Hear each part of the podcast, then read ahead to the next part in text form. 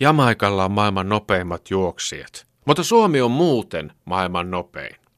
Koska nuoret ovat täällä maailman nopeimpia kyllästymään, suomalaisia ei kohta enää nähdä olympialaisissa. Ei se mitään, ei se mitään.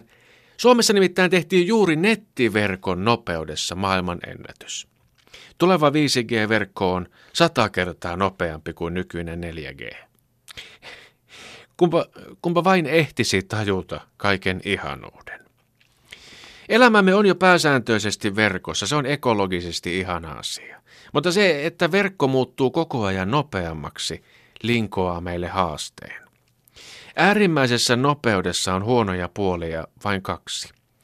Siinä ei ole aikaa ajatella eikä tuntea. Pupilli supistuu ja laajenee, supistuu ja laajenee, syke seuraa pienellä viiveellä. Sormi tekee pyyhkivää nypytystä. Katsokaa pitkään nettireitittimen elämän ja kuolemarajalla tahdottomasti sykkivää vihreää valosilmää. Siinä on meidän elämämme kiteytettynä. No, nopeus tarttuu meihinkin, jotka pidämme itseämme hitaina. Minä olen niin nopea kyllästymään, että kun harkitsen uutta harrastusta, kyllästyn jo luettuani kansalaisopiston kurssiselosteen kaksi ensimmäistä lausetta. Saveen valaaminen tuntuu tappavan tylsältä ja hitaalta, vaikka vielä puoli minuuttia sitten olin innoissani ja täynnä tarmoa. Olen huomannut, että nuoremme ovat tavattoman nopeita väsymään.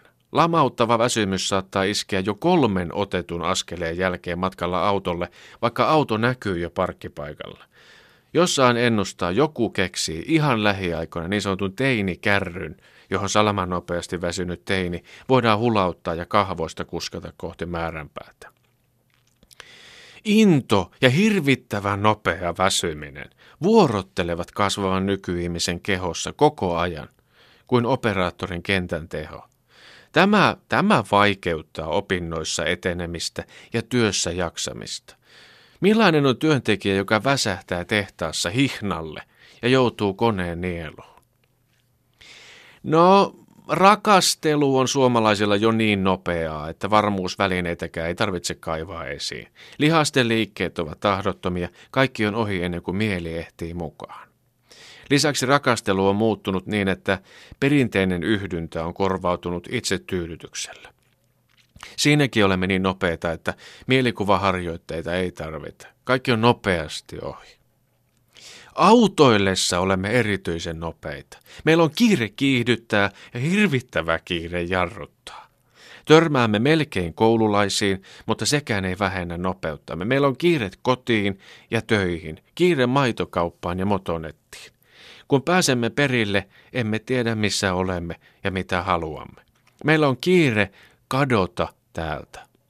Jos olemme oikein nopeita, ennen sitä ehdimme saada paljon pahaa aikaa. Syömme nopeasti, nautimme proteiineista vaikka, mutta vain siksi, että olemme etukäteen niin päättäneet. Ja jos tunteistamme kysytään, hoidamme puhumisen nopeasti. Mikä sulla on? Ei mikään. Eikä tarvitse edes valehdella. Nukahdan nopeasti sohvalle. Näin niin nopeita unia, että herään hengästyneen. Yö meni nopeasti, sen virkistävä vaikutus vielä nopeammin. En odota nopeampaa nettiä, mutta tiedän sen tulevan. En tiedä, onko siinä lopulta mitään pahaa, että tässäkin maassa nopeus on korvannut syvällisyyden. Hetkeen tarttuminen on aina vaikeaa. Jos ei ehdi ajatella mitään, saattaa joskus vahingossa tuntea itsensä tyytyväiseksi. Onnellisuussanaa en tohdi käyttöä.